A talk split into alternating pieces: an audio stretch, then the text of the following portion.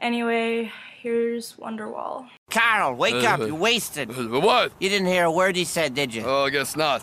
What'd he say? I hate to be a buzzkill, but he said that your house is on elf graves and they're pissed off. All right, fine. We'll do that. Uh, the blizzard's gonna keep flowing unless, uh... Unless Carl pays tribute to the elfin elders in space. I'll do it. What, what do I do? You must give up yourself to the great red ape. Okay. How much? Sexually. Wonderful. You are interested in the unknown, the mysterious, the unexplainable. That is why you are here.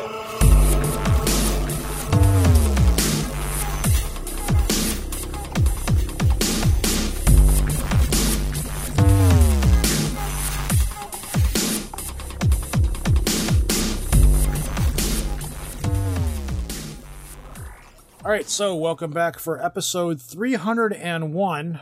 We are now one episode past old age. Lobo is going to be out of town for the next, I don't know, probably rest of the month. I don't know. He'll be back at the end of the month. He's got dance competitions and stuff going on with his kids.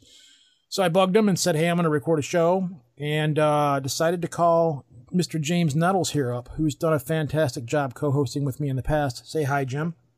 Good evening, everybody. Um, And somebody turned me loose on the crowd again. You do fine here, though. You do really, really well here. You do a great fake Lobo. Um, and you always do it on incredibly short notice with no idea who the topic or, or who the guest is or anything. It's like, James, I need you right now. And you're like, all right, hold on. Oh, wait, there's a power outage or a tornado has just come through, but everything's working now. We're great. Last minute, blah, blah, blah. And the dogs always make an appearance as well. But, um, so yeah, this week we've got Jim Pyre coming on the show. And Jim is, he's a pretty odd individual. good guy. He's an attorney. He's done a lot of, he's just had a lot of really weird experiences. And I've been bugging him over the years, and we've been, because he was a listener of the show. He's like, Yeah, I've got all these experiences and these things happen. So for a long time, I was bugging him to come on here, and I could never get him to do it. And then eventually he's like, Yeah, I'll do it. And then it was just a matter of finding the time. So I wanted to do this a few weeks ago, but we couldn't because of episode 300. The whole thing threw a snafu in the works. And then Lobo being busy. We're like, All right, well, let's just do it this week. So, um, I, I don't know. I do, do, should we just run into the interview, or or do you have any post thoughts or anything on it? Or Now let's just go ahead and hit the interview. Let's go have some fun. all right, we'll hit, we'll we'll uh, we'll run the interview, and in the meantime, we're gonna go buy some Schlitz malt liquor, and we'll see all you guys at the I'm still side. getting Guinness. You guys go drink all the Schlitz you can drink. Oh, God, it's such horrible, horrible. It's malt liquor. Nobody knows what we're talking about. We'll, we'll talk to everybody after the interview.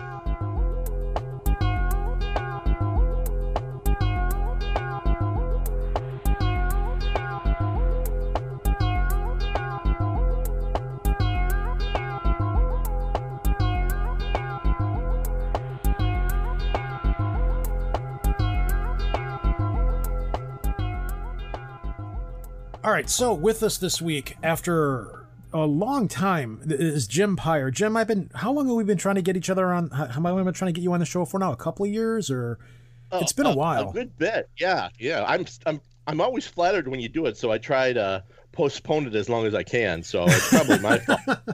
And it's sad because Lobo's not. Well, Lobo, I, I probably say it before the show, but Lobo's not going to be here for like three three weeks or whatever. He's off with his kids doing dance recital. So my boy James Nettles here decided to like, yeah, I'll help you out, sure, blah blah blah. You know, it's great. So Awesome. You, get two Jims for the price of one. yeah, I know this is going to be. I'm going to have to call you Pyre, and I'll call him James. That's so fine. That's, That's the only way this is going to work. Because if I say, "Hey Jim," you're both going to go what? but okay, you are an attorney, uh, an author. You used to be a podcaster. I don't. I don't think you do podcasting anymore. It's been a I- few years. You know, I'm like the the spinal tap of podcasters because every co-host I have Dies in a mysterious to them. garden accident. It really, it, it's true. The first one, fantastic guy, had a horrible divorce. The second one, great girl. Uh, she got picked up by, of all things, the Travel Channel, Whoa. and she's working with them. And the second, the second uh, gal I'm, I, I was podcasting with, she uh, is she works for the government in Rhode Island because she's a big Lovecraft fan. So she went out there. So yeah, I can't I can't hold on to anybody. And I then you built another castle, and that one sank. So you built another Yeah. castle, and that one sank. And then you built a third castle, and that one burnt down. and then I decided, hell with it. I'm not going to do it anymore. Clear Monty Python references. So, you have a variety of strange and bizarre stories that I've been trying to nail you down with for a number of years. I've heard you on other shows. I heard you on Strange Familiars uh, with Tim, Yeah, and yeah. that was a Tim- few years ago. Tim always tries to convince me to go hiking with him and stuff, and and I actually practiced criminal law in in the country, so uh, I'm terrified of people. Uh, so no, ain't gonna happen, man. Ain't gonna happen. Just Wow. no. He can take pictures. He can send them to me. It'll be fantastic. The the thing about it is everybody talks about oh the city's horrible. The city's horrible. Man, I was in a little town in the middle of nowhere, Ohio, and people are horrible. it's not just the city, it's people. Let's just leave it at that. Are we talking Deliverance here, or Uh no, not not to that extent, no, but lots of just lots of just uh well, lots of just drunken or drugged up young men who have nothing better to do but to F with hikers and campers and just a random assortment of people. So yeah, generally if if people are bored with nothing to do, it's like, let's go out and screw with the Boy Scouts. Really, dude? Really? Yeah. Yeah, it's it's it it wasn't pretty. It wasn't pretty. I'm I I lost whatever hair I had left doing that job. all right, man? Well, uh, tell us some stories. Where do you want to start? Oh, about the weird shit I've seen. Why don't you, You know, start where I- you died? How about that? Yeah, Most yeah, people start when they're born. Let's start where you died. I was actually talking to my folks, and they're they're just like old hippies. I was talking to my folks to get ready for the show, and I like I asked them, it's like, hey, you know, I've got this weird recollection when I was a kid that I was in the hospital for oh god, it seemed like forever, and it's my my dad, and my dad goes in real deadpan, and he's not, he's just sort of like, hey man, chill out, be cool.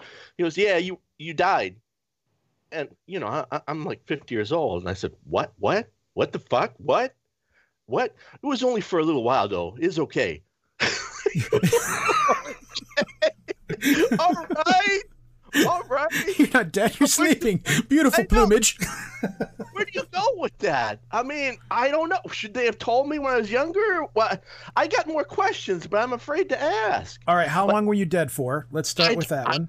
yeah yeah well as it turns Yeah. out that actually deals with the first weird experience I ever had, and this could be a fever dream, but I'll let you ha- I'll let you have it. I was I was sick with the chicken pox, and uh, get vaccinated, people. I, I, don't think they had the, the vaccine back when I was a kid. I feel like a, a million years old, but it got so bad it went down my throat. In into it went down my esophagus. It was it was horrible. I mean, I had it bad and I was be- I was at my grandparents' house because I was separated from the rest of the my my uh, family. Of course, you know it's like a plague house. You know, send them over there, and them being well, you know, they're just let's just say that they're just kindly and, and ignorant old Polish folks. They were, and my grandfather decided he was going to sweat the disease out of me. And uh, that's when I guess my fever hit like 108. and they, and they and they shipped me to the hospital. Uh, But before that, but before that, I remember. I swear to to this day, I remember. I had a blanket on. The light was on in the room. It was it was my grandparents' room, and I heard my parents and my grandparents arguing uh, in another room. And ostensibly, I think it was, hey, maybe we should get this kid to the hospital. But I felt something sit on the bed. They had no pets. They had no cats, but it it it like sat at the foot of the bed, and I picked my head up because I thought it was my mom or my dad or my grandma, and it was nobody. But the the indent was still there. It was there, and to this day, you know, you can chalk it up to fever. You could you could say I was a kid, but I mean the lights were on. I I I I think I was up, but that that was my first big one. That really was. Hmm. Yeah. I, you, you know, I, I don't know. People talk. It's like it's almost a trope. It's like, wow, you know, she died and came back, and now she's the medium. I'm like, I, I do I think it has anything to do with that? I have no clue. I don't think so. I really think that most people just don't notice. uh, and I'll get to that in a minute. Uh, the the other thing, uh, my grandparents' house, like everybody I think you talked to, was haunted. It absolutely was haunted, because uh, years later. Uh, I would tell them, "Hey, I hear people walking up and down the stairs," because they lived in uh, Chicago, sort of a, a two flat, where they would rent the upstairs and they'd live downstairs. But no, they didn't rent. They didn't believe in renting. They just had it empty. So, but I would hear people upstairs. I would hear footsteps and and people uh, going up and down the stairs, and they would always tell me when, when I was a kid, "No, that's nothing. You you didn't hear that. No, don't worry about it. That that really that was nothing." Man, talk about something that makes somebody feel crazy. It is that. That's one of the reasons why I went into like doing paranormal stuff because I think the best thing you could do. I mean, so much for for research or, or, or trying to find something. I think the best thing you can do in this world is tell somebody, "Hey, the thing you saw, you're not crazy. I see it too. You know, the thing you heard, you're okay. I hear it too." Just to give that comfort to somebody. And I got to do that a few times. And and I think it I think that's the best thing you can do being a paranormal quote unquote researcher.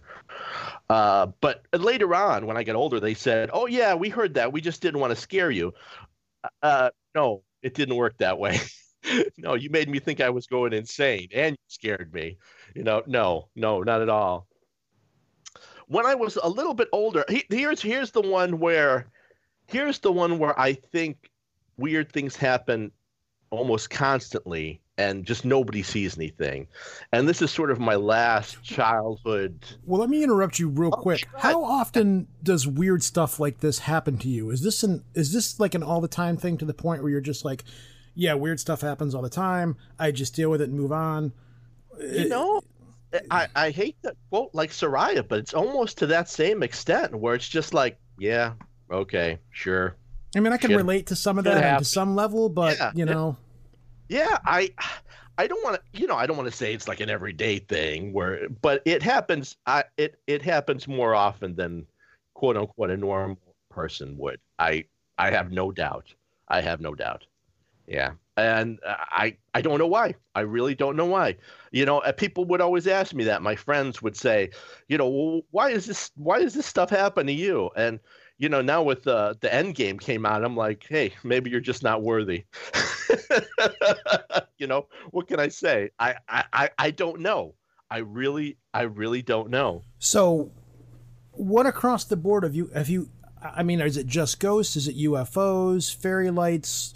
I mean, I- have you I- experienced the full spectrum of strangeness, or Hon- is it kind of a select area? Honestly, I've never. I, I don't. He- he- Here's here's You don't keep a book. Here's my take. I- yeah, here, here's my take. I I don't I don't know if they're ghosts. Uh, I've never seen lights in the sky. Uh, and I think I, I'd like to I, I refer to the Fae as uh, Joshua does because I, I'm not going to call them like little people with wings. I'll just refer to it as as the other. And I think my experience with the other is is more than most. You'd be referring Uh, to Joshua Cutchin, I'm assuming. Yeah, yeah, Okay. yeah, yeah, right. yeah, yeah. Uh, but I, I, I just, I just think it's more than most. Uh, I'm like, I've never been, I've never been, I've never been in uh, uh, uh like any kind of UFO, UFO sort of uh story or you know any any sort of drama or anything like that. Okay. But, but, but everything else, yeah, man. I, you know, yeah. All right. So where were you going to take us to next? Your last story as a freaky, weird Oh, as a child that has had like demons come out of the wall and try to eat your head off. you know it, it's it's not that far away but it equally equally is weird i was i remember i was about i don't know uh, 10 yeah i think i was 10 because i was just going into uh the cub scouts and i was out uh, my my parents lived on a busy street. I kind of have to set the scene. My parents lived on a busy street, uh, so much that you have to move the traffic back and forth during rush hour.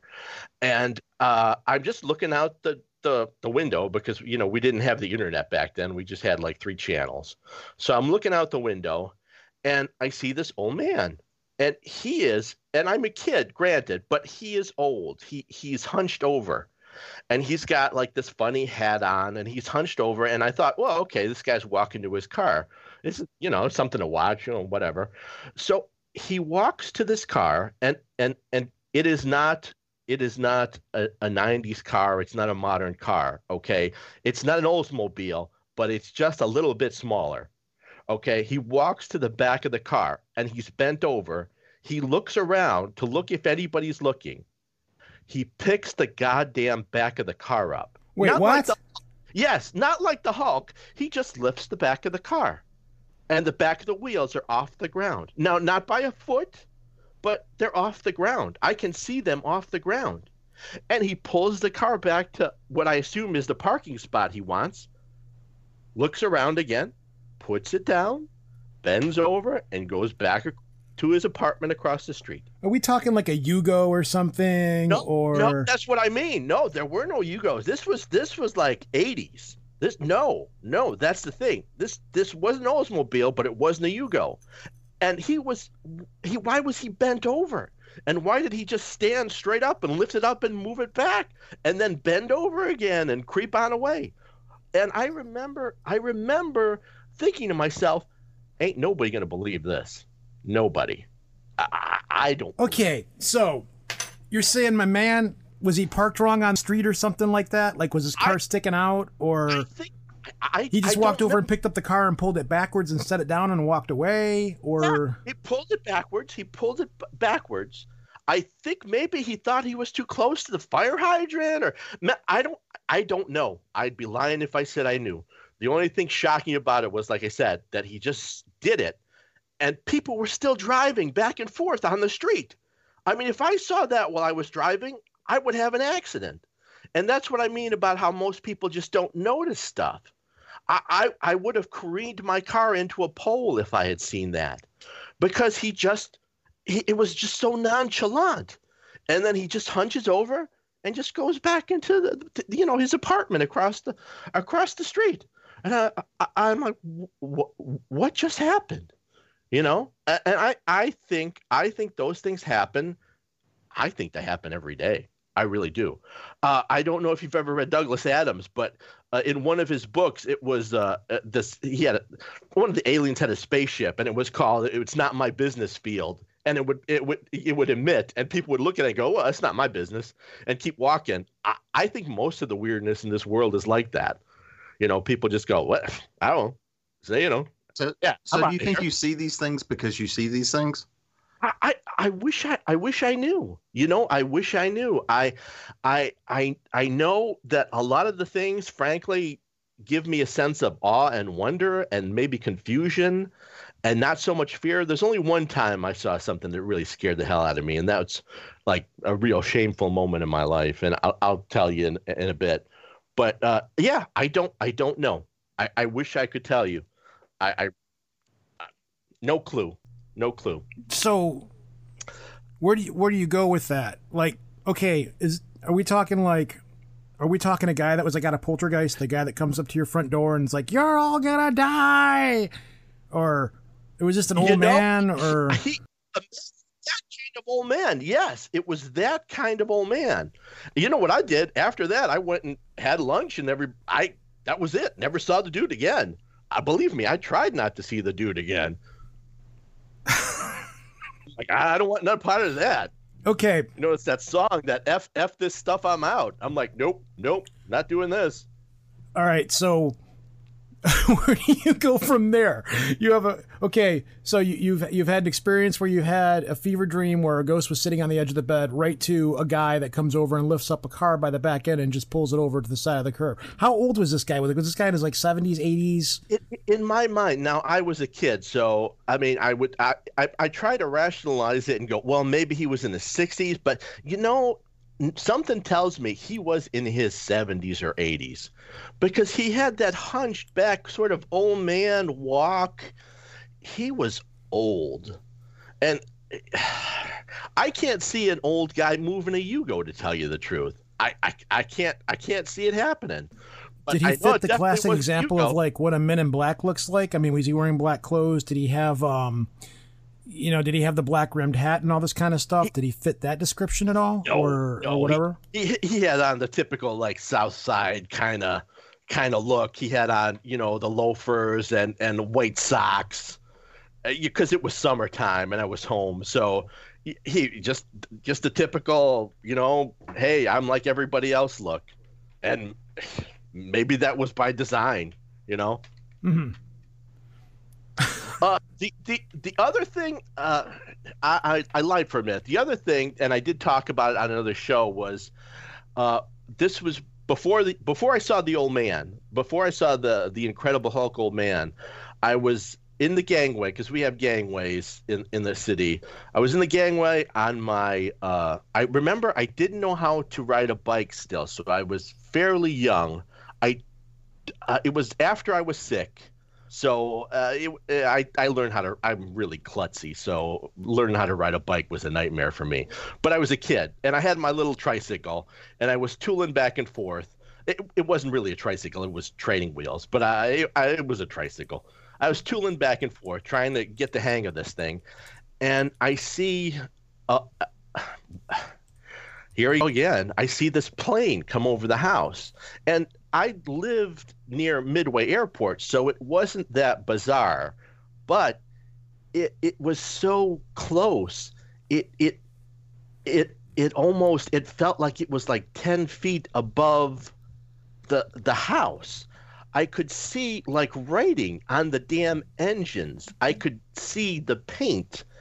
And the thing about that one is I don't remember there being any noise. I remember being scared and running inside and telling my folks, and they're like, uh, "Take it easy. You didn't see nothing." But I did. I, I, you know, if you want to call that the closest UFO encounter I've ever had, that was it. I, I think it was like a. I think it was. It wasn't a Delta. I think I don't know. I think it. It, it was like. It was a, a a passenger plane. It so was, it was big. a, a silent flying passenger plane then. yeah. Was it black or anything like that? It- No, no, it was white. but Uh, it was completely white. silent. How high above our Yeah. house was it? Honestly, uh, I I lived in a bungalow, and it seemed like it was only twenty feet. It was huge for me. It like blotted out of the sky, and uh, it wasn't until years later. And we we lived around the highway. It wasn't until years later that I did some research, and there was a plane crash near where I lived, and it killed a bunch of people. It's it's pretty famous in Chicago, uh, where it was coming into Midway, and it just didn't make it. And I think maybe that's what I saw. I look, I'm not going to say that's what I saw, but I I'm not going to say it's not, I guess. I I don't know what that was. But those those were pretty much the end of my childhood weirdnesses, you know. Uh and yeah, that one was creepy. That one really was because it really made no noise. It was it was it was like it should have been deafening. It should have broken windows. It was so it was so close, you know, at least with the roar of the engines. Did the plane look like something that should have fit in that time period? Uh, man, I would say yes. I, I don't know. I mean, I honestly, I was. This is just remembering from being a kid, but yeah, I would say yeah, because I, I my uncle uh w- worked for Delta, and uh, I had gotten to go to O'Hare when I was young and see the planes. So I, you know, it wasn't like, oh my God, this is a new thing. And living near Midway, you'd see them. I mean, they weren't that close, obviously. You'd see them overhead because we were on the the landing track. Yeah, that's You know, it's my so- house. My house is in the, me- Yeah. the path for Metro Airport, and people land there. So I Yeah, get so- planes over my house them all the time. up. Oh yeah. Eh, So with that idea that it just came over the house, there was no sound, no noise. What about the idea that that was a precog event that you saw the crash before or after?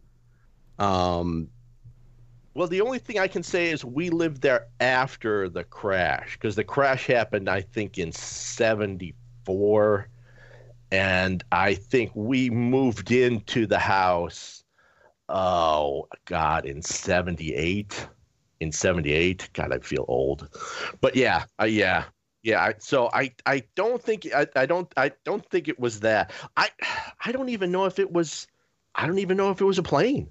You know, I don't know what it was. I mean, how could it not make noise? I, I, remember it, it casting a shadow, and that's why I looked up. I'm like, "What's this?" Wah! You know, wh- Sears what? and Roebuck's was testing their new delivery drone. Yeah, yeah, yeah. And it would have been. That, it would have been that big back then. It would have been. Yeah. So we've got the Incredible Hulk old man and a ghost plane. so we're covering the gambit here pretty well. Um, I told you. I really. I, I told you. so Uh, as, do you have adult- monster stories or uh, you know have you ever been attacked by a hairdryer maybe um i don't No, know I- I did. I did see, and I'll tell you the story I told Tim. I did see the. It's this is another one where it's like people just don't. They don't care. Uh my first marriage, I went to Alaska for my honeymoon. It was the best thing about my first marriage. Uh, uh, we we went to a place called Kennecott, which is the middle of nowhere. It was an old copper town. You you literally had to get. You had to sit in a basket, and they they wheeled you across this river to get on the other side so you could go up to the town. It was it was like wow. I mean, you you were you felt very small out there. That's the only thing I could say. I to somebody who had never been outside the city before, going out there was just it was it was awe-inspiring. But anyway, we were at this lodge and one of the things is it, it didn't get dark because we were in the summer. It just got sort of dusky brown, kind of brownish, just sort of hazy, like like like almost night, but never it never got dark. Uh, so we were going to have sort of a, a, a night, quote unquote, hike on this glacier around the copper mine, and uh, there's a kid doing it, and the the kid's he's a nice kid. He's like in his twenties, and uh, he. The, the thing I remember most about him is, I mean, he was like an outdoorsman because he smelled like he hadn't taken a shower in like weeks. It's like that's hey, that's how people lived up there. God bless. You know, whatever. He, he's probably living in a tent with his girlfriend out in some mountain. And I live in a van down by the river. You got it, man.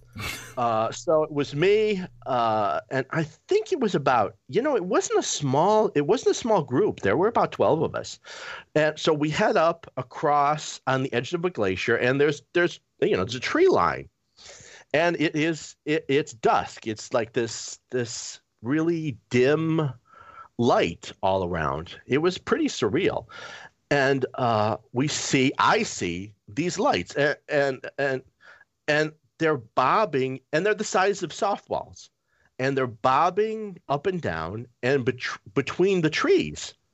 And they're just sort of for lack of a better word they look like they were playing. You know they're just doing these things. And i was freaked out. Uh, i was I, I was not a lawyer at the time. I was i was teaching a grade school. I was freaked out. But the guy behind me who i who was he was a surgeon and he was an older guy and i think like he was like Johnny materialism. You know, he he was losing his shit. He he he kept going. What is that? Are those hikers? What is that? What is that? What is that? Let's go look. And I was willing to go with him because I was curious. I really wanted to see what was going on. And our guide, he was like, "Ah, you see him all the time. Don't worry. We got a schedule. to keep, keep walking. Keep walking. Come on. We got to be somewhere. I got to something see really here You guys Yeah. did not pay enough on the tour for to see that and see that. Yeah. It- but I think it, I think what the deal is is that the kid had seen them all the time. So he's like, "Yeah, but hey, you want to really see this river here? This is cool." I'm like, "Dude, what what are those things?" And I, I, they weren't hikers. They, I, I I doubt there was somebody out there playing ball with a, a glowing orb. So I I don't know what those were. I but it looked like they were having fun. That's all. How long say did the lights last? Just out of curiosity. they lasted we left and they were still happening we walked away and they were still going on so i i couldn't tell you I, I I I know I know the guy behind me. Like I said, the surgeon guy uh, that uh, that we sort of shared a a, a section of the lodge with. He, he I thought he was going to have a nervous breakdown.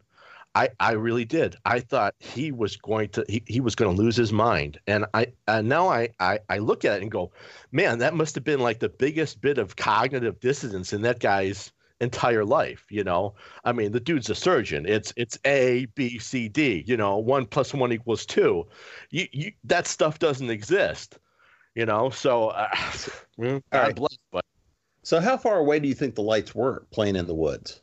Uh, God, uh, it had to be about, you know, uh, maybe fifty yards, about fifty Okay. yards. Yeah, not not you know, yeah, about yeah.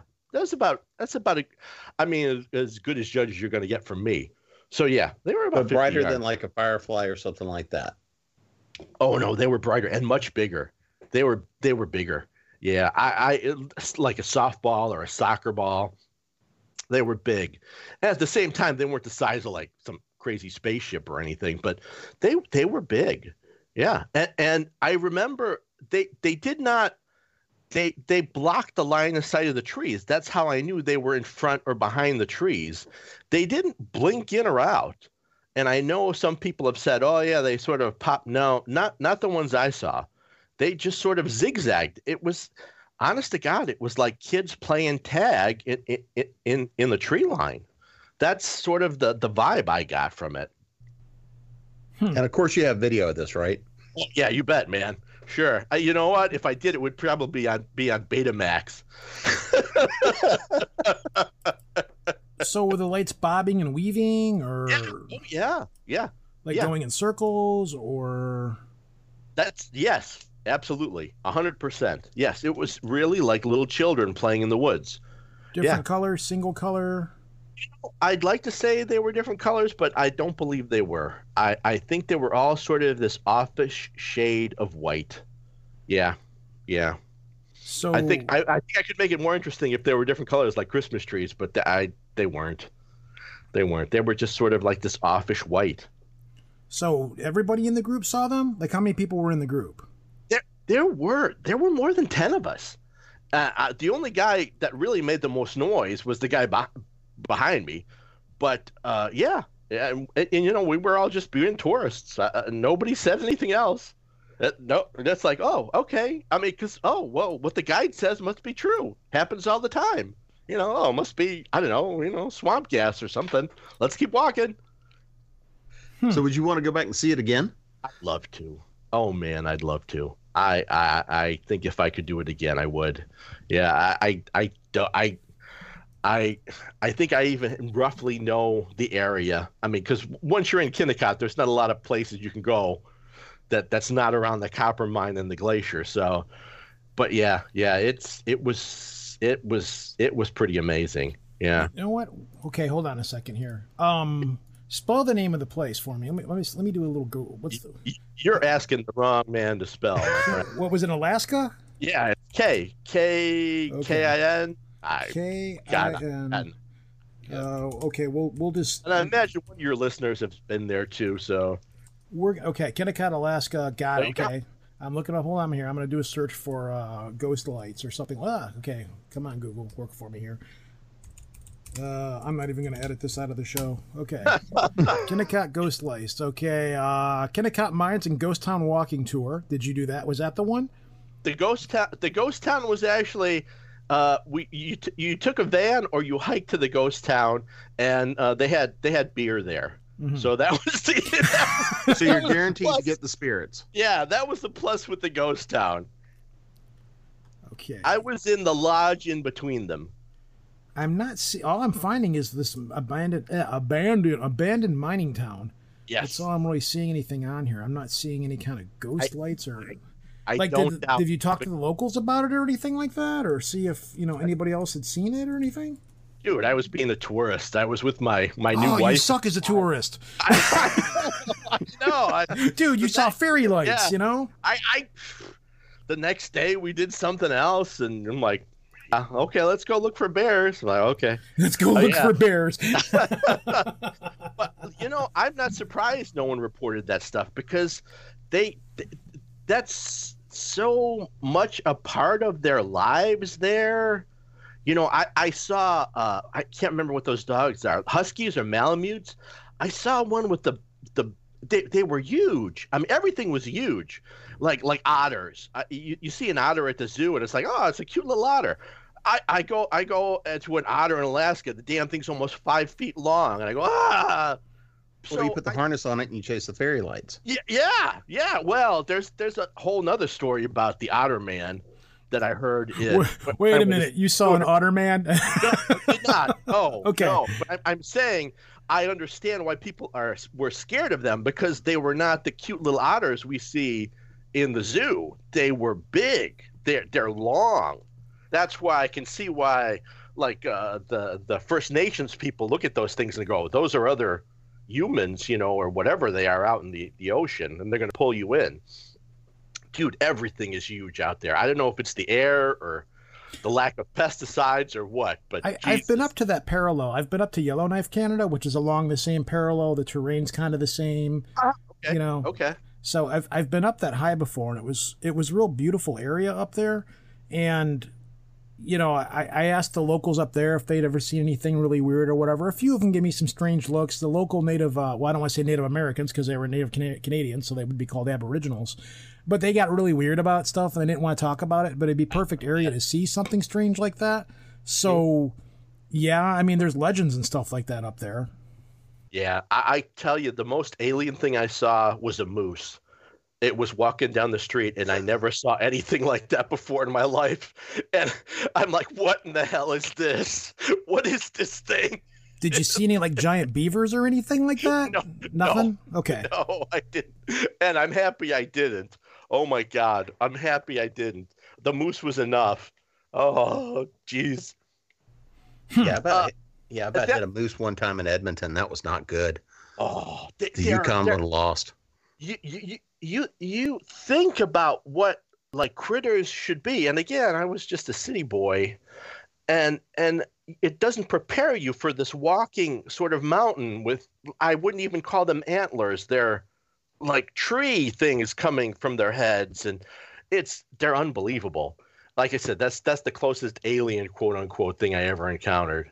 So yeah well uh that was about it for alaska Okay. Later on, uh, I, I, I uh, when I became uh, uh, um, attorney and settled in Ohio, I really got into the paranormal stuff, and that's when sort of the, the creepy, funny things happened. Uh, I, I, I've actually I read I wrote about this one. Uh, I went uh, grassman hunting, and the grassman is Ohio's version of Bigfoot. And uh, I got into a group. I can't remember. I think I, I don't. I, it wasn't AOL, but it was like GeoCities or something. And it, there was, I think, total five or six of us, and we'd meet at a bar, and we just talk about stuff. And uh, we did that for uh, a few months, and then we got a break. One of the guys uh, knew someone who had land in southeast, sort of Appalachia, sort of east of east, east, and a little bit north of Cincy, but still south for me because I was in Columbus. And this guy had acres of land, and he said he spotted something, and he like he said, "Hey, if you guys want to come down and you know go take a look, go for it." And I was sure. I'll, I'll, yeah, I'm, I'm happy to go. I think it'd be fun. I haven't gone camping in a while, so you know, I jumped in the pickup truck with one of these guys and they went. Now these guys were hunters. They they were they were I'm not a gun guy. I own one because I did criminal law. I'm not a gun guy. I don't know a thing about them. Long guns or small ones. But these guys had like shotguns with slugs. They, they were I, I think they were ready to bag something you know i was bringing my camera i brought my uh, microphone and these guys were bringing uh, schlitz and and and, and Schlitz. shotgun- oh yeah yeah and shotgun shells i mean they they were gonna they Hope were gonna in for a good time now. they were. So so we get down there. It takes us oh God knows. I think it took us about four hours to get in the middle of in literally the middle of nowhere. And they they they talk to the landowner. Uh, we set up a little camp, and you know we look around. Uh, I'm I'm like, okay, what's going on? Oh, there's trees. Okay, there's grass. Okay, yeah, there's a wild turkey. Okay, uh, things got interesting at night uh, because we had tents. Uh, uh, two two of the guys no i can't remember no no no no because there was there was there was me and three other guys. So me and one of the other guys i think it was uh, david uh, we stayed up because I, I i wasn't tired uh, and I, I was drinking. So uh, we're drinking. The other guys are in their tents. Honest to God, about three o'clock in the morning, we hear this noise, and the closest thing I can equate it to is a lion, but the timber is much deeper, much, much deeper. I, I've never heard a gorilla in real life yell, so I, I, I have no I have no conception. So the only thing I can say is it sounds like a lion, but really deep. You've obviously It's a- never hung out with Lobo in real life. yeah. Well, there we go. It- That's true. Really, deep. I felt it I, like going to a concert. I felt it more than I heard it. I felt it in my chest. It just rattled my chest, and I actually have that on tape. If you guys ever wanted it, uh, I, It- I felt it in my chest. And if the guys are out drinking Schlitz, they they've been out there before. So Yeah. it sure wasn't a bobcat. It wasn't anything like that. That was Well, well, here's the deal. pissed. this is why I know this is why I know that there was there was well, this is how I know there were no shenanigans on our, our end because it made it the noise again. It woke the guys up from the tent. They're up. Right. It's we're we're around a campfire. These guys got guns. And I go, anybody want to go and take a look on what that was? Nope. I'm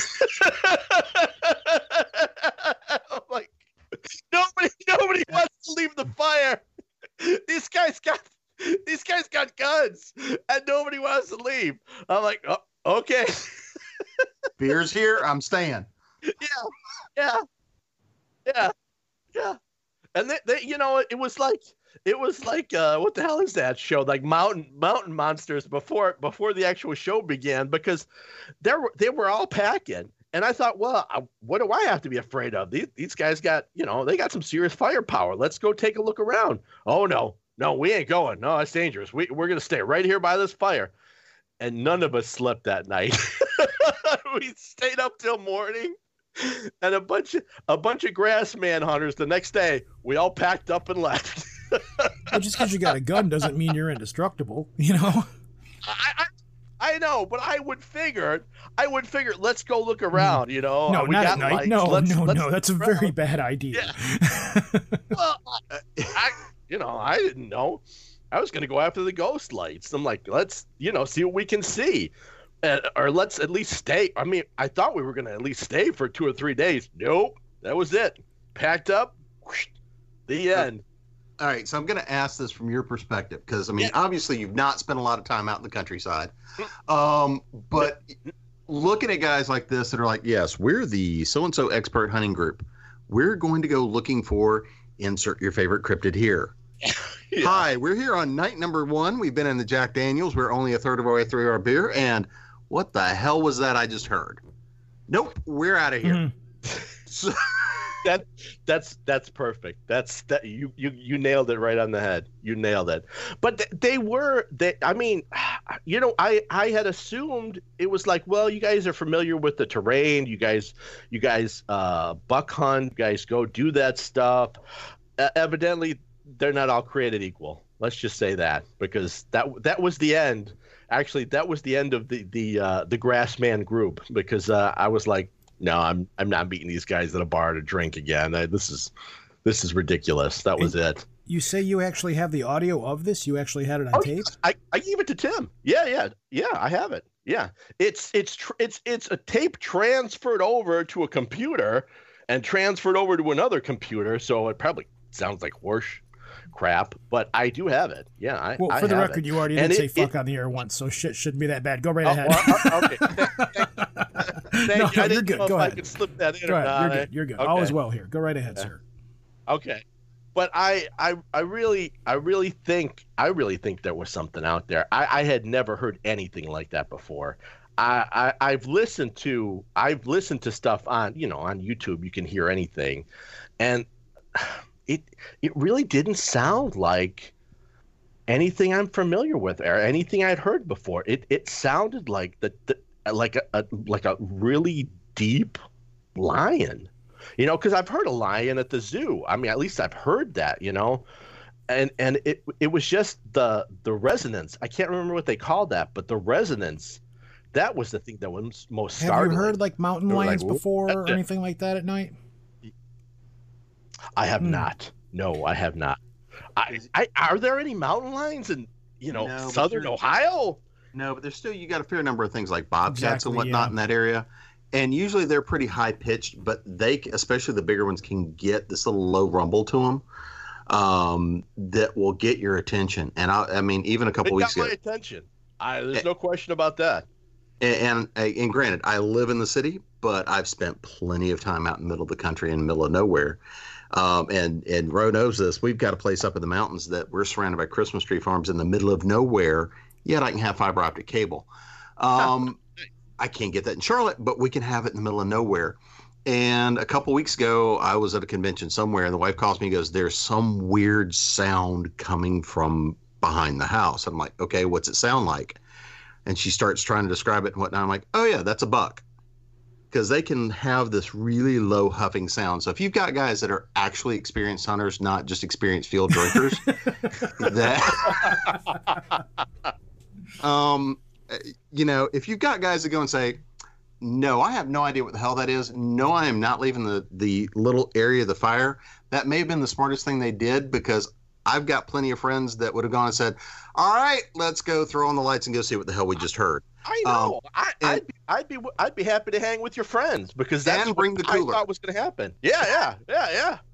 I, I tell you what, if if it, that was the, the best known way to sober those dudes up I had ever seen in my life, because suddenly nobody was drunk anymore.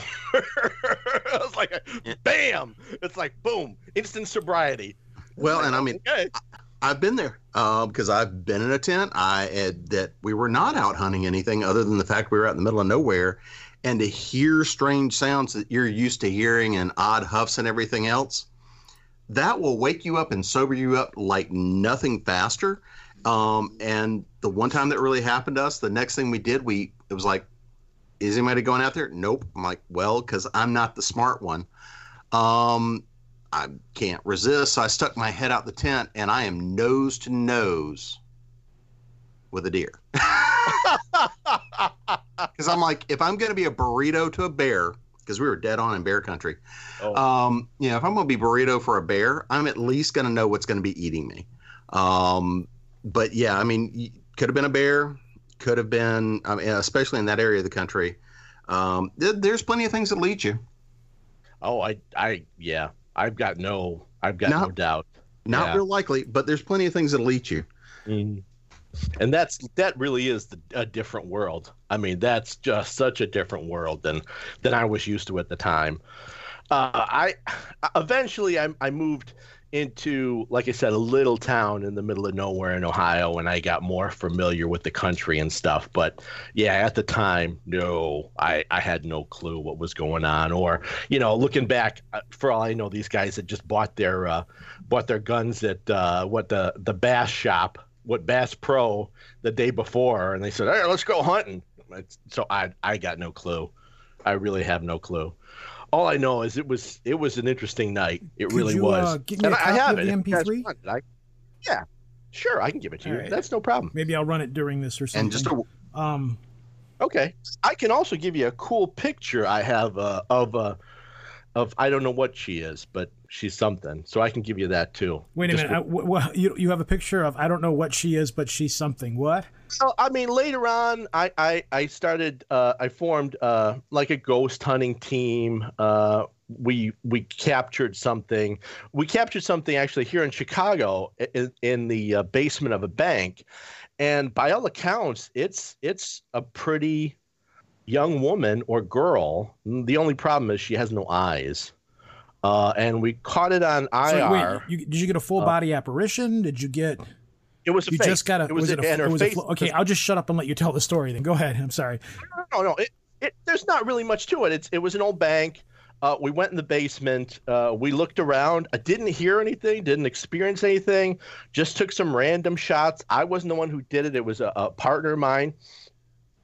And uh, later on, we we looked at it, and it's like, oh my god, because her face is sort of like right there. Her it, it's it's it's pretty creepy and it's even more interesting if you turn the if you if you look at it in the dark it more details come out because it's almost like uh I can't remember what that's called with the camera. Uh, uh, it used to be that way. You know, you'd get the negative. It used to. It's almost like a negative, you know. But she she seems happy. You know, I'm, you know, the only thing wrong with her is she doesn't have any eyes.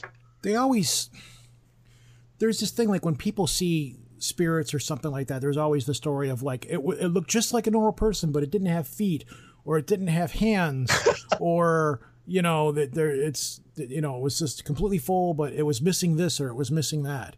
So you know it's it sounds like you're talking about the the uh the inst- the uh Facebook Messenger thing where you can put the filter on your face, you know, one of those kind of deals. oh yeah, yeah. No, it's it's not that. Oh, yeah, Uh, I believe you, me, it's yeah. not that. I, I will send I will send it to you.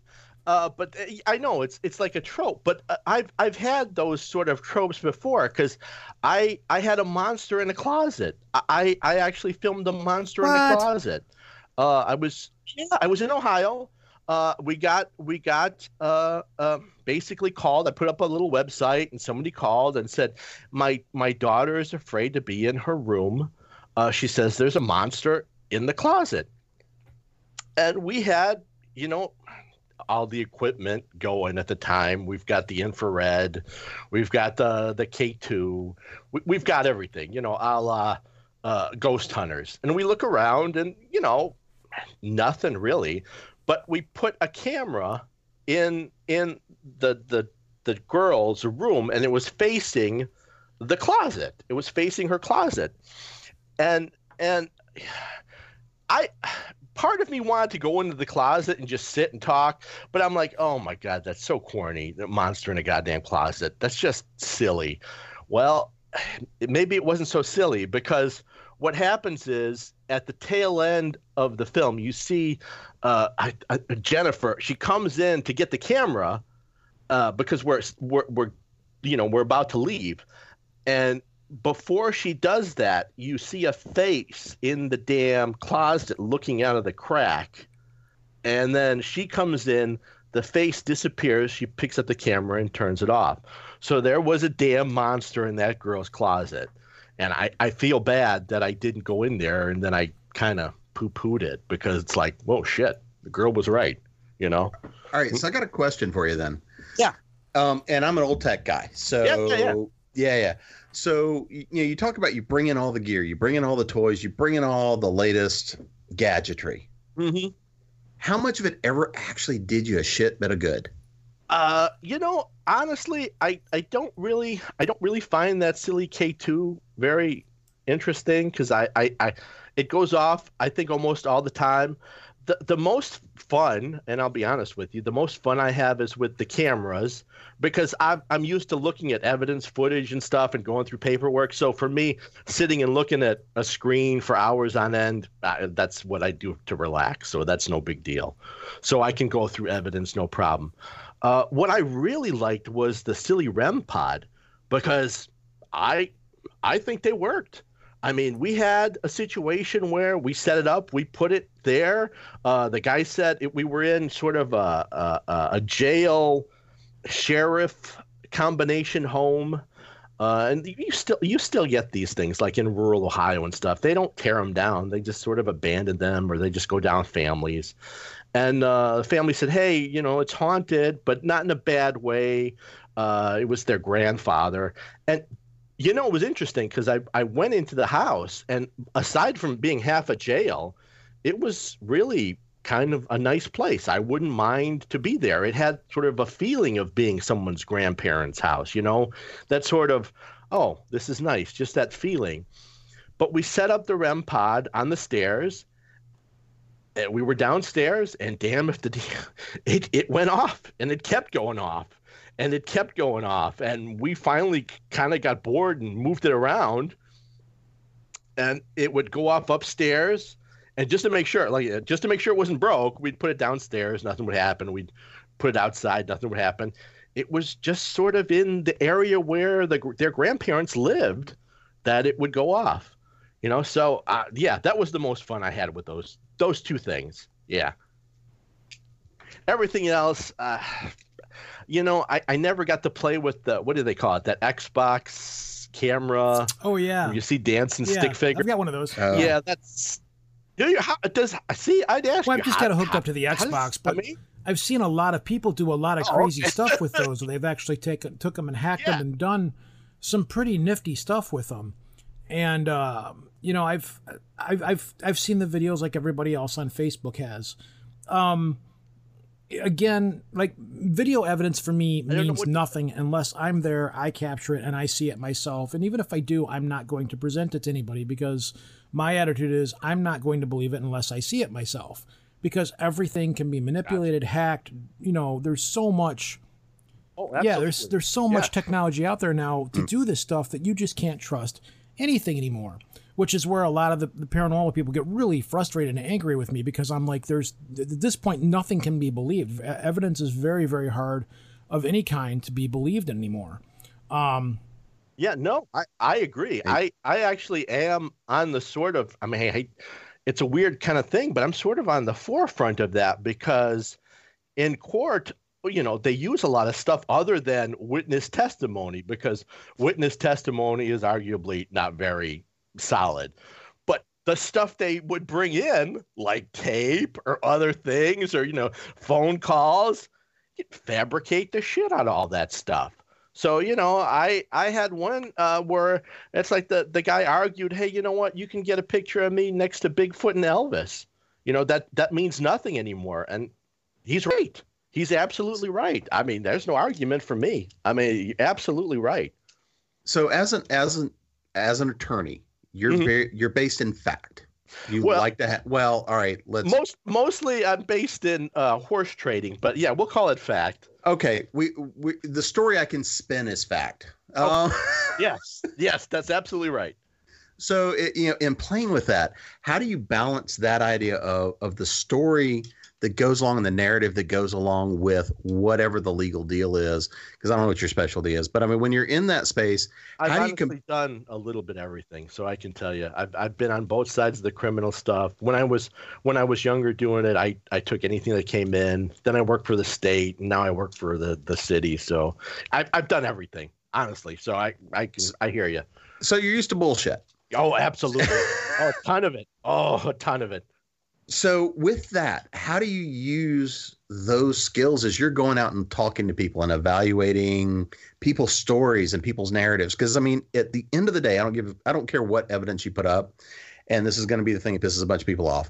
I don't care what evidence you put up because I can probably fake fake it or have somebody fake it Oh yeah, pretty pretty heav- heavily. absolutely agree. Yeah. So with that, from your perspective as an attorney and used to people's bullshit. And the entire idea that really everything in this space is about what's the value of the story as my dog is cough- coughing up a hairball in the background. Um is you look at all that sort of stuff as an attorney how do you balance the two things? And how do you do you automatically look and assume that whatever story people are feeding you is bullshit Uh, well, I hate to say it, but I I really have become a cynic. So it's hard. It's hard to get past. It's hard to get past the the bullshit detector going off. I mean, I had guys telling me, you know, they'd get busted for crack in their pants. It's like these aren't my pants. I, uh, these are somebody else's pants. And I'd be like, yeah, man, happens to me all the time. I wake up, I put on somebody else's crack in 'em. pants. Fucking, fucking walk out the door. Oh, how'd that get there? Whoa! the schlitz is mine man but not the crack yeah yeah so I, I i know what you're saying and you know in a strange kind of in a strange kind of way it makes me feel i, I I don't know what happens but I, I think i'm in good company because you sort of start pulling yourself into this weird sort of for lack of a better word sort of this chaos magic kind of thing and thinking you know what it's all just narrative there is no reality anymore it's all just sort of this people's stories floating around you know uh, Time I, is an illusion, man. it's Time's hard. not real. it's. I- it's it's weird to say, you know. I I, I I'm not even gonna say that's bullshit because I could sit by a computer and think, well, I've only been here for five minutes, and three hours have passed. So uh, who am I to say, you know? But I, I think I think my my sort of veracity detector is pretty hard because. I did a lot of. You know, it's not like TV. When you're a prosecutor, it's not like TV. You don't go out there and, you know, you're not you're not investigating crimes and shit. But I was a guardian for a long time, and I'm really proud of that. And I think I got a good sense of people telling what's right or wrong, at least in their own minds. You know what I'm saying? So it I do have a pretty good sense of that stuff. I can I can I think my gut more than anything can go, you know, this this doesn't feel right. Or, you know, I'm inclined to believe. I'm inclined to believe, you know. But I, and I, I, maybe that just comes with wisdom because, like I said, I, I feel bad about the little girl who who said there was a monster in her closet, and I'm like, well, yeah, that's bullshit. Uh, there's a goddamn monster in her closet, you know. So I I don't know. I think it comes with age and maybe cynicism. I I hope that answers the question. So going off of what Jim said, like obviously you've interviewed people that have, you know, you're going into houses and stuff. Do, do you still do ghost hunting by chance? I, I, you know, uh, lately I've been more of a hermit, Mm-hmm. but I got contacted by a, a, a group uh, near me, so I may start up again.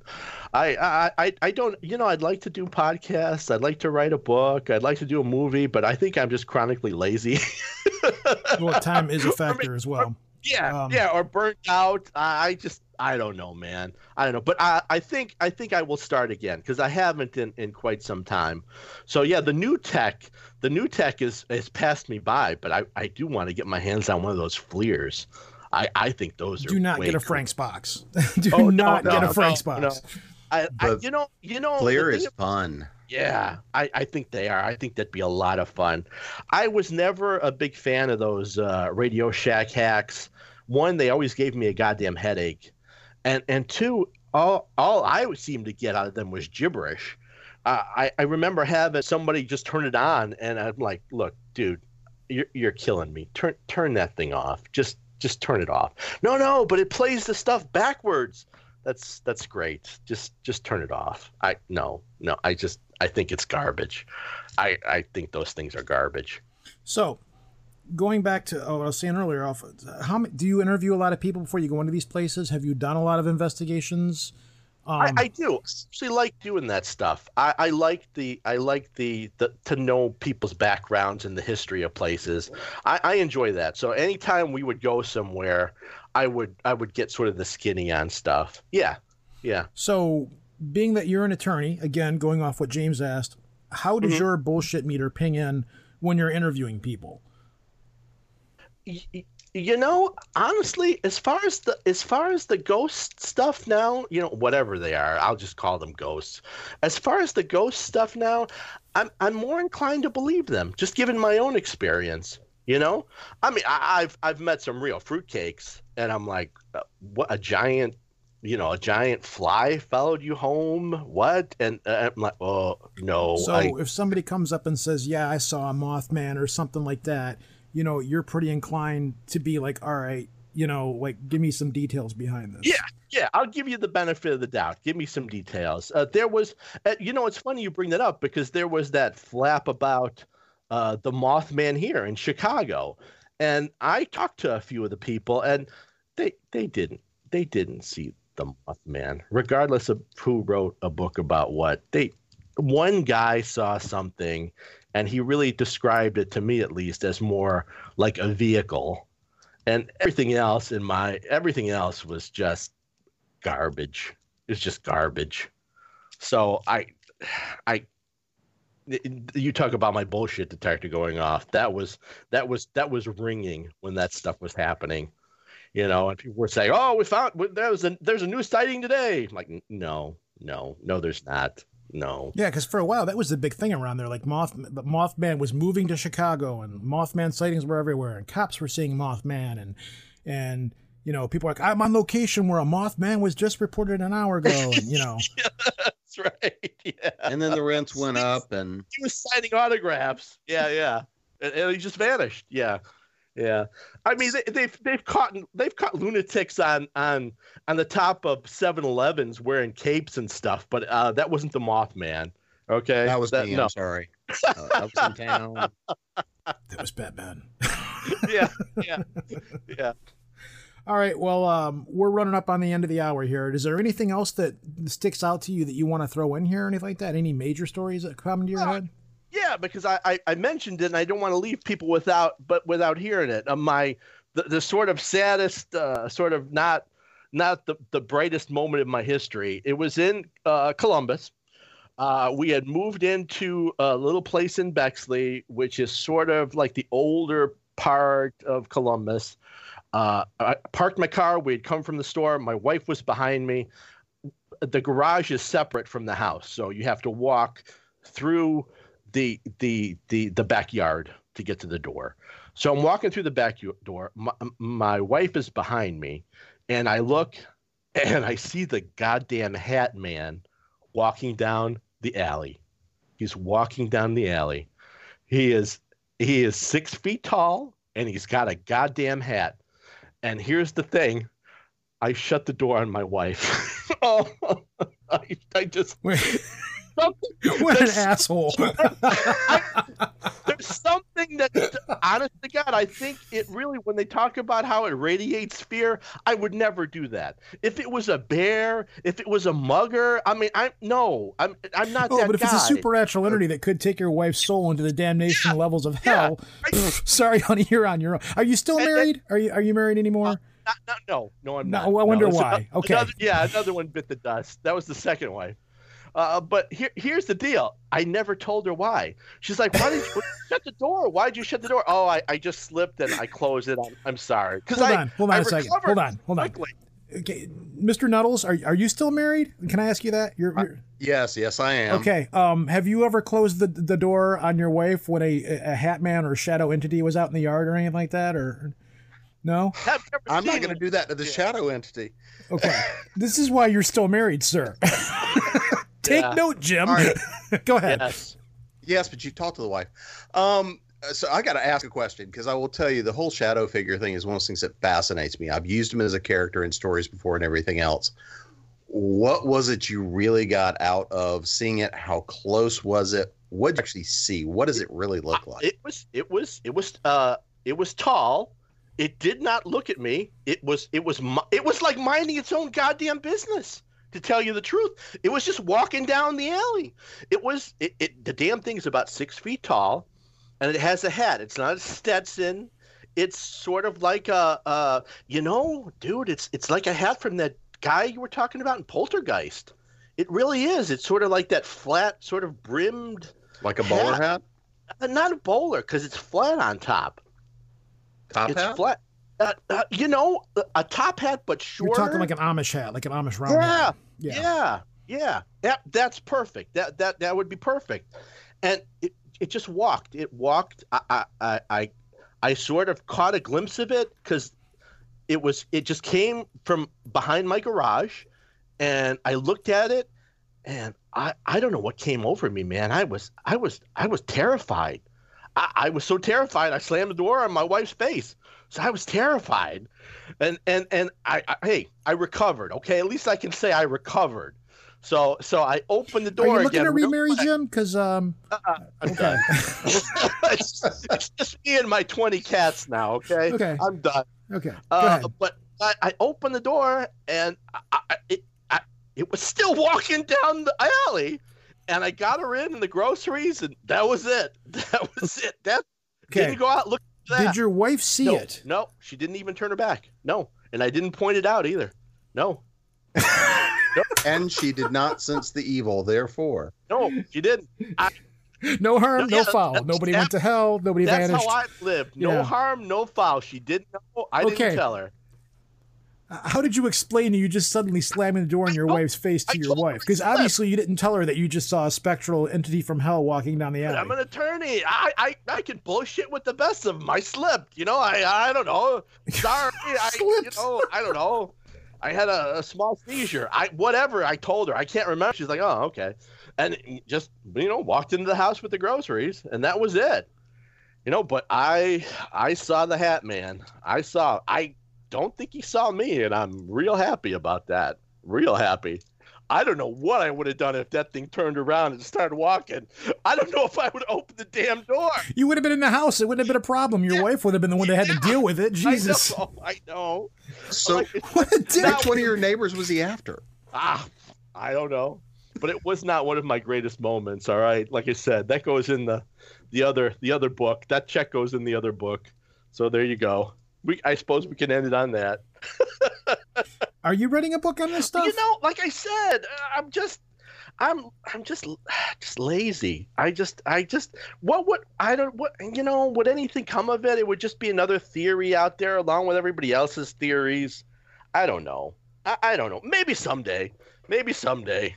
So I'm gonna go back to my uh, question from earlier. Sure. Do you think you see these things because you see these things, and you pay attention to them?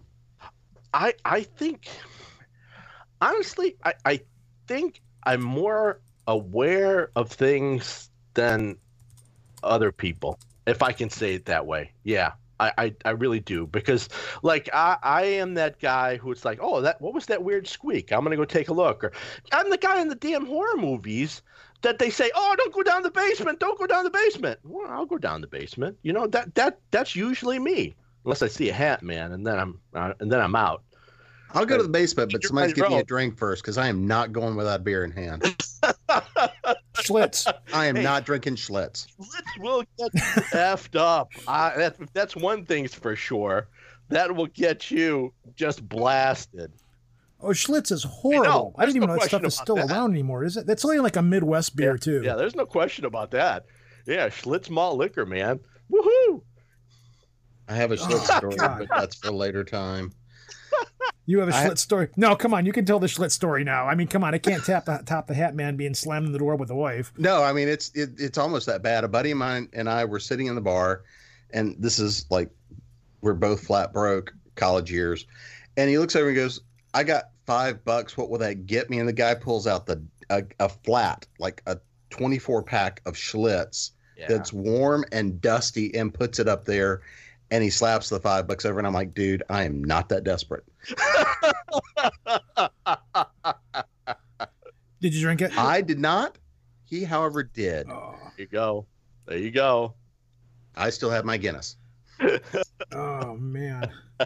Schlitz is rough. Schlitz is The uh, beer of champ. Schlitz revisits you the next day. So, all right, Jim. Um, we're gonna let you go, but uh, do you have anything you'd like to promote, push, or put out there, or any way anybody can find you or anything like that? Do you have anything in the works? Um, do you plan on getting married again and throwing your wife to another spiritual abyss? Uh, I, I'm not planning on marriage again. Maybe more cats. I do have a website. Uh, it's jimpire.com. Uh. I am on uh, YouTube, and occasionally I rant about uh, creepy things, and that's about it. Maybe someday I'll get to use my drone with Soraya. You never know. You know, uh, maybe I'll write a book. I, I don't know. You know what? Maybe I'll even get a podcast again if my co-host wouldn't disappear. Yeah, I what you know. You can find me. You, you, if you want to talk to me, you can find me. I'm almost everywhere. Well, sir, it's been a lot of fun talking to you. You have some very funny and interesting pleasure. dynamic stories. Did- so, did- uh, Yeah, Jim, it's been a blast. Yeah, thanks, guys. It really has been a pleasure. It's been an honor, man. 501. Uh, uh, it really is. It's an honor. Nah, it's 301. We haven't Oh, hit yeah, 500 right, yet. Um, I don't know. Every time we hit a 100 number, it's like, are we going to make it to the next to the next 100 number? You know, it's, we're we're always at that point or what have you. Um, but yeah, we're chugging along. You know, it's it's it's a thing. You know, as I was saying on the last episode, I'm actually taking my time now and doing less and less episodes, but trying to find more and more quality stuff at this point. But yeah, we've been going for a while, man. Thanks. Awesome. Thanks.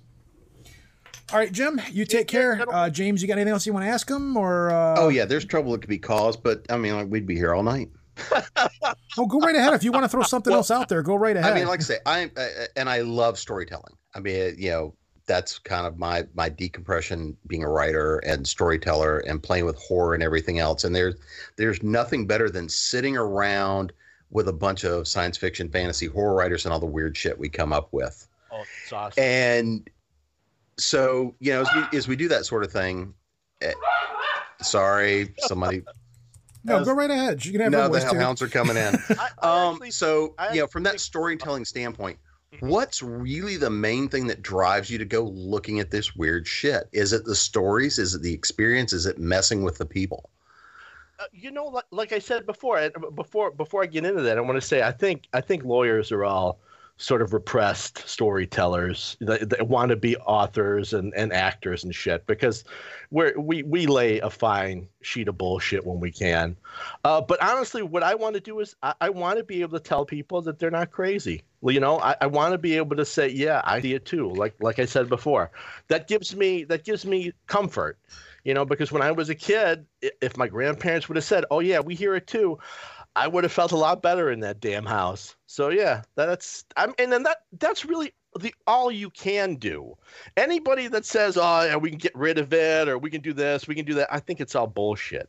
I don't even know if they're. I mean, I don't even know if they're ghosts. I don't know what they are, and I I would lie if I would lie if I said I I did. So whatever their experiences are, if you can experience it with them and say you're not alone, that that is what I that's what I I live for. Hmm.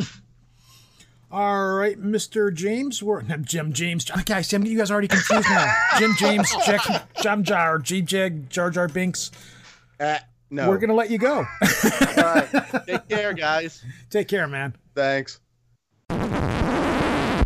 All right, real quick side note. I did not use the audio file that Jim sent me in this episode because it is so it's been transferred off of a cassette onto a computer and then apparently transferred to another computer.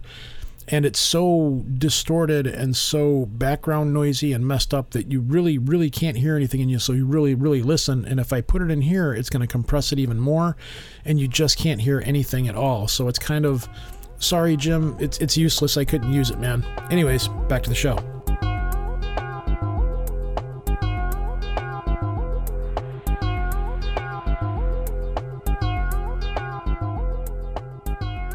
All right, so that was Jim Pyre with a variety cornucopia of bizarre stories. Um, you know, I, I don't know if I would slam the door on my wife in regards to a hat man, if that's probably the best marital situation to, to be I'm not going to do that to the hat man. I'm just not going to throw the hat. I was waiting for something like that. he's got he's got a lot a really weird wide range of stories that don't fit the norm. Like you don't hear about old men lifting up cars to put them in a better parking spaces. I mean, granted, Well- old people can't park real well, but most of them don't go outside and lift their car up and move it. So Well, when I was when I was in a better shape, two or three of us could do that. You know, that Yeah. reminds me of a story. I'll, I'll get to it in a second. But um, well, the fairy lights one, you know, people people have seen those and stuff before. Um, the ghost in the closet's an interesting thing. The floating face. Um, he's hopefully at this point I've already edited into the show. He's supposed to be sending me the audio file, so I'll probably edit into the show in some way, shape, or form. I haven't heard it yet, so when I, when I hear it, I'll imagine I'll be able to go, oh yeah, that's this or that's that or what the hell is that. But as you said, it's a recording off of off of a tape into a computer. Now, into another computer, does that mean he put a microphone up to a speaker and recorded it from one computer to the other computer? I don't know. If that's the case, it's going to sound like somebody placing an order at a McDonald's trying to get a cheeseburger. At this point, hopefully we'll have heard it and we'll know. But Well, I'll tell you this from a from a story standpoint, and you know, we talked a lot about what is it you think is happening to you, and and because I mean, a lot of it was personal stories, but that drove his interest in doing other kinds of investigations. So when you're talking to somebody like that, the question is, why are you doing this? And I think he still doesn't entirely know why he's doing it, other than, huh, well, weird shit keeps happening. I'm going to go chase the weird shit. yeah, Um, but talking to him about the difference between his own experiences and then chasing other people's experiences, I think was really interesting. Yeah, that's. I mean, you brought up a good point with that. Is and I, I never even thought to go that route, which is why I was messaging you off the side. I'm like, damn, that's a really good question. Because when you're an attorney, part of your job is to have a good bullshit filter, and not only to have a good bullshit filter is to be able to be able to manipulate your own bullshit to do what you got to do to win a court case. So if you're an attorney, you're familiar with bullshit and you know what bullshit is. So when you brought that up, I mean that was that was pretty spot on. You know, I was like, yeah, that's a good idea. Like where this guy knows how to recognize this kind of crap. He deals with this kind of shit. So what does he think? So good on you, sir. That was very good. Uh, I know there's Thank a, you, thank you. There's a reason I keep Bonus points. Bonus points for sure. Um, I just feel bad because I'm like I need to shut up so you can ask more questions and stuff. But uh, You know, and it was it was a weird way to take that kind of stuff. I'd be curious if he gets back into ghost hunting, you know, where where it's going to take him, and again, how does that bullshit filter come into play with that kind of stuff? Because it's like I said, even, even if I did spot something, like the things that I've seen, if I see stuff now, you know, and I have seen things since I've since I've seen a lot of the junk, but nothing major. But I'm not going to tell anybody anymore because I'm not going to convince anybody. You know, I'm not, and I'm really not at this point. I'm not like if I go ghost hunting or if I do whatever monster hunting or whatever. If I see something, I'm not going out to try to prove to the world that these things exist because there's nothing I'm going to be able to do to prove that these things exist. I'm actually I would be doing it for my own personal knowledge or what have you. You know? So well, I mean, again, I look at all of this sort of stuff from from two aspects. Number one is folklore, because no matter what you do, a a person's personal experience, even if two people are standing side by side and talk about something they see together, it's still folklore and it's still personal experience. Mm-hmm. Um, the way you interpret that is based on your brain chemistry, your own personal collection of experiences, and kind of like the story you got into, which was I've seen plenty of weird shit. I'm going to go chase this versus the doctor behind him who was melting down. Um, you know, when you have personal experience of any kind, it doesn't have to be weird shit. It just has to be of any kind. When you have a new personal experience that doesn't fit in your wheelhouse, you have to integrate it in or discard it. Yes. And I think what we're seeing is he's had a lot of shit that he integrated into his wheelhouse and that was why I kept going back to the question. Is it because you've integrated this as a part of your life that it that you attract more of it? Is it because you now don't filter it out? It's there all the time. Yeah, what is it you think is going on there? And the other part of it is beyond just being folklore and the stories and the experience is collectively and culturally we have stories and experience for a reason and you have a multitude of people that share stories and experience for a reason. And like he talked about with the Mothman stuff, he's like, yeah, I went and talked to some people and they were full of shit. So the question is, what is it that they wanted or expected to get out of being part of the shared experience to cast their story and throw throw their name in? You know, because we hear a lot of the things about, well, they had no, you know, there was nothing to gain out of them telling their story. Sure, there is. Somebody listened to them for three minutes. Mm-hmm. Yeah. Um, you know, I, that's one of those things that if you're looking and listening, and doesn't matter what level of technological evidence you provide, to an extent, it's still going to boil down to being folklore. And those people that want to believe a story and, and buy into the story is largely going to be based on their own personal experiences and how they can integrate and relate to it.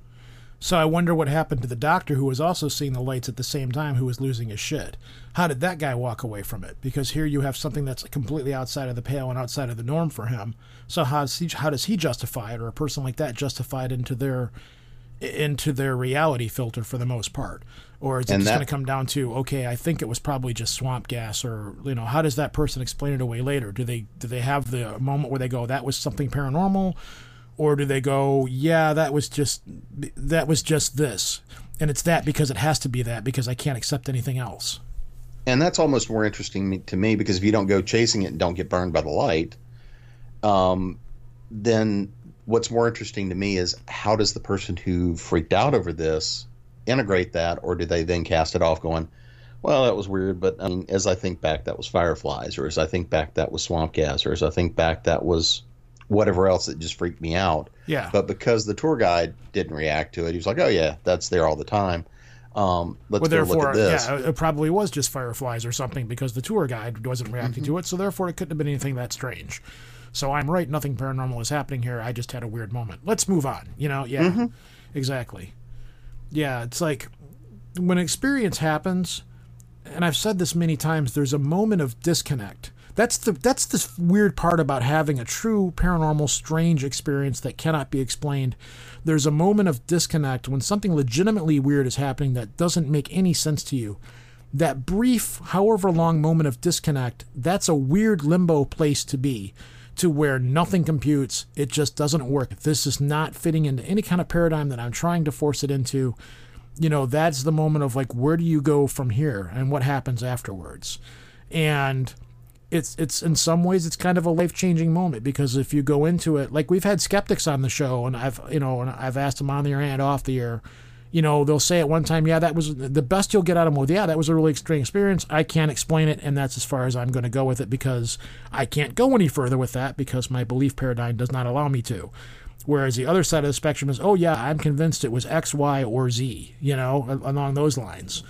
So well, and I tend to put myself into probably the skeptic category, but mm. I put it into the I put it into the cat the category of the classical skeptic. I'm curious. Yeah.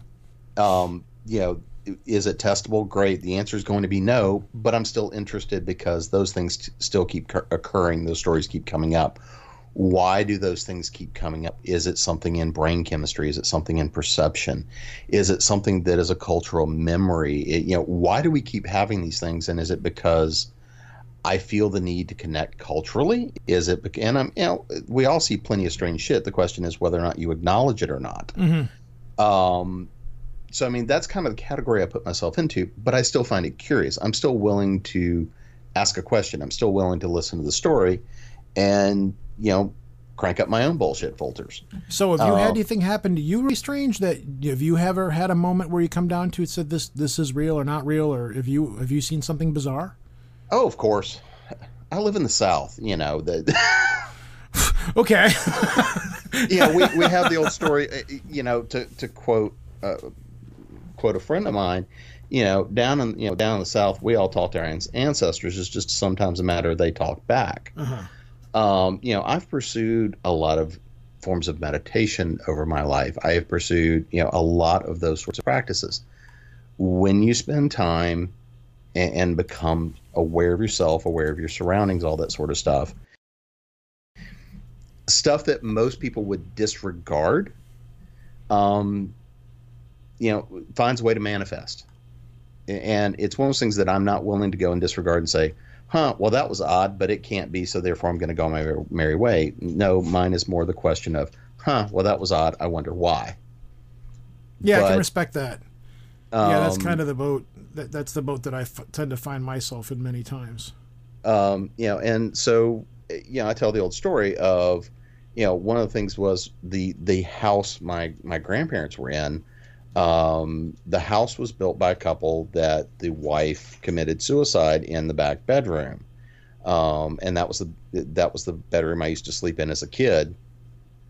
And I mean, you know, the old story was that the light would come on in the bathroom, or you know, the the little stuff would happen like that. Okay. You know, mm-hmm. and yeah. I, you know, I've I've been known to be the one look at the ghost and go, all right, you know, give me back my damn book and leave me the hell alone, or you know, whatever else. But you know, I've gone, I've done plenty of fun stuff. I've, I've, I've looked, I've played with toys. Eh, you know, I've looked at them. You know, the K2s, I, because I became curious. I'm a tech guy. I'm a gadget guy. I like to understand what they're doing, and I've not found something I can look at and go, "Huh, okay, well that's interesting." I mean, it, video and audio becomes very interesting, but I also know where art, artifacts can come from. I know where certain things can come from the digital age, I think, presents to us a lot of things that we've not seen or had available to us readily in a way that haven't existed before. I mean, because you know the next version of just iPhone cameras is going to have infrared sensing capabilities good enough to be able to use for certain degrees of, of high level medical scanning and things like this. Mm-hmm. You know, so digital cameras perceive things in bandwidths we don't see them. Um, you know, so things like that become really interesting. What does it mean? Mm-hmm. I'm just wondering, like, I've always wondered that because at some point or another, the technology, like the ghost hunting technology that everybody has, you have to go out and get the stuff. You have to get the FLIRs. You have to go this stuff. Eventually, with, as with all technology, it's eventually going to catch up, and pretty soon, everybody's going to have this technology to be able to walk into a house and go ghost hunting with this kind of stuff. And you know, then then what's going to happen? You know. so what happens when iDimension is you know the iDimension app is on your iPhone? Yeah. And you pull it up, and all of a sudden you realize that there's eight you know eight hundred ghost portals going through your house, or you know there's dimensional shifts shifting through, so there the spectrum. Uh, you know you get to see perceive somebody walking through the hallway. The only because they haven't done that yet for five years in the future or five years in the past or whatever that cause may be. If all of a sudden you're perceiving that, how do we then integrate the fact that you know, three dimensions of space and one dimension of time is what we perceive. That's what we see, and we're happy with that. Unless you've got people on the other side of the paranormal world, they're like, huh, well, things are evolving. We got to do this now. You know, is it like Beetlejuice where you've got the office of the undead and the and the and the afterlife? You know, that's like okay, well the rules are changing now, so we got to do this now or we got to do that. You know, because I mean, you remember one time when people would get ghost phone calls, you Mm-hmm. know, and and now you really don't hear about that happening anymore in the age of cell phones. And maybe well, maybe it does. Maybe people do. I know. I know. As soon as I say that, I'm gonna get a barrage of stories from people talking about you know getting ghost cell phone calls. So yeah, I guess That's it because does. happen. telemarketers are tying up the lines. Yeah, I mean, which by the way, I, I'm, I'm interested in talking about your car's extended warranty, but um, it's funny. We actually got a couple of those messages on our show's voicemail right around episode 300. I thought about putting a couple of them in as a joke, but anyways, I'm like, really, you're calling a Google voicemail, you know? so, but yeah, you know, I I see where you're coming from. I'm I'm wondering. You know, what is the next phase in all of this going to be with people having these experiences and documenting them and because for a while it was like, well, if I had a camera, I would get a picture of this UFO. Now everybody's got cameras, and you can get pictures of, which actually really isn't that easy. Well, if, if, if, UFOs are out there, then how come nobody's getting pictures of them on their cell phone cameras? Well, supposedly they are, but the other thing I'll be like, go outside and try to get a picture of an airplane up in the sky. Not easy. Now go outside even- and go out and just try to get a picture of the moon on your cell phone camera and see how easy that is. So I'll even give you a better one. Um, going up to our, our place in the mountains uh, a couple weeks ago, a baby deer was standing in the middle of the road, and I tried to snap, grab a quick picture of it to send to the wife so she could go, "Oh, cute." Well, by the time I could grab my pic camera and lift it up, uh, what I have is like this little tail Yep. wafting through the grass. Yep. Um, you know, it, when we, I, I, I think it'll be interesting if when we get into the next phase of like Google Glass and the contact lenses and things like that that are continuously monitoring and recording, and making all the rest of us good and paranoid like we should be. Um, the question is, are we still just going to be staring down at the phone playing Pokemon Go or the new, um, what's it, Harry Potter game? Yeah. But we go back to the original statement, is and even if you do get video evidence, and even if you do get something, how good is that going to be, and is So it going to be worth exactly? So what? So we're right back at square one, where we started from at the beginning of all of this. You know, why aren't people getting it? People are getting it. Okay, well you got it. Well, it's still worthless. It still doesn't mean anything. So, But, and this is where I go back to my original point. My fascination in this is the folklore, the storytelling. What's the impact on the people that saw it, experienced it, observed it, and how many of them it's just a pure bullshit factor of somebody wanted to be included in something versus did somebody have something that they didn't understand? Mhm. I'm not going to call it paranormal because I don't believe in the paranormal. It's either part of the physical universe or it's not. Um, and that's one of my challenges with that term. I know we use that term to indicate stuff that is not currently acknowledged or recognized through some scientific principle. But fundamentally, it's either part of the physical universe, the operations and the machinations of the universe, or it is from some, for lack of a better term, esoteric divine nature. And either way, so what? At, at the end of the day, when an experience happens, whether that is I saw the ghost float down the hallway, I saw the UFO sitting on top of the Bermuda Triangle, spewing fountains of fire out the top of them and dancing pink elephants, or I had the birth of a child. At the end of the day, what's important is how did that reflect on the individual? but how far does that even go to a certain extent? It's either it either freaked them out or it didn't freak them out. So, Mm-hmm. I mean, I understand where you're coming. from. Get that, I, and, I, and I've said the exact same words you're saying to yourself. So, And I know I'm being a buzzkill. I know I'm absolutely. no, it's cool. I get it. I understand where you're coming from. I even me, who's somebody who has experienced, you know, a variety of things across the board. That's what people get so pissed off at me about. They're like, "You've had these things happen to you. You've, you've had all of these different things happen to you, and yet you still refuse to believe. You're just in denial." And it's like, I, I guess I am. You know, I sure, I guess I am in denial. You know, I just maybe for me, I'm afraid to walk out to that edge and step over that cliff. You know, because like, all right, once I jump, what's down there? You know, where do I? Where does this fall end? Where does this fall land, and where does it go? So, Well, and that's I think that's the one place that you and I disagree. I don't think there's an end. It's just a matter of okay, I jumped off the cliff. the question is, do I smack into the bottom, or what's the next step on that story? Um, because you know, was that it, much like going back to you know Indiana Jones and Last Crusade? I do I take that step off of a cliff out of faith, and Do you climb Do I- into the iron refrigerator that survives an atomic blast? don't don't put me down that story. All right, James. Well, I'm going to let you go. Thank you for coming on here and sitting in for Fake Lobo. I may have you back on here again fairly soon if you're available to do maybe another show. Um, as Just and always, I'm always happy to come and play if I'm available. Um, and I appreciate you guys letting me come play and create havoc.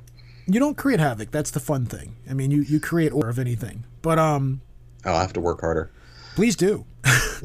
Go ahead and throw yourself out there. Blog, books, you know, places people can find you, um, where they can buy you a Schlitz malt liquor if they would like to.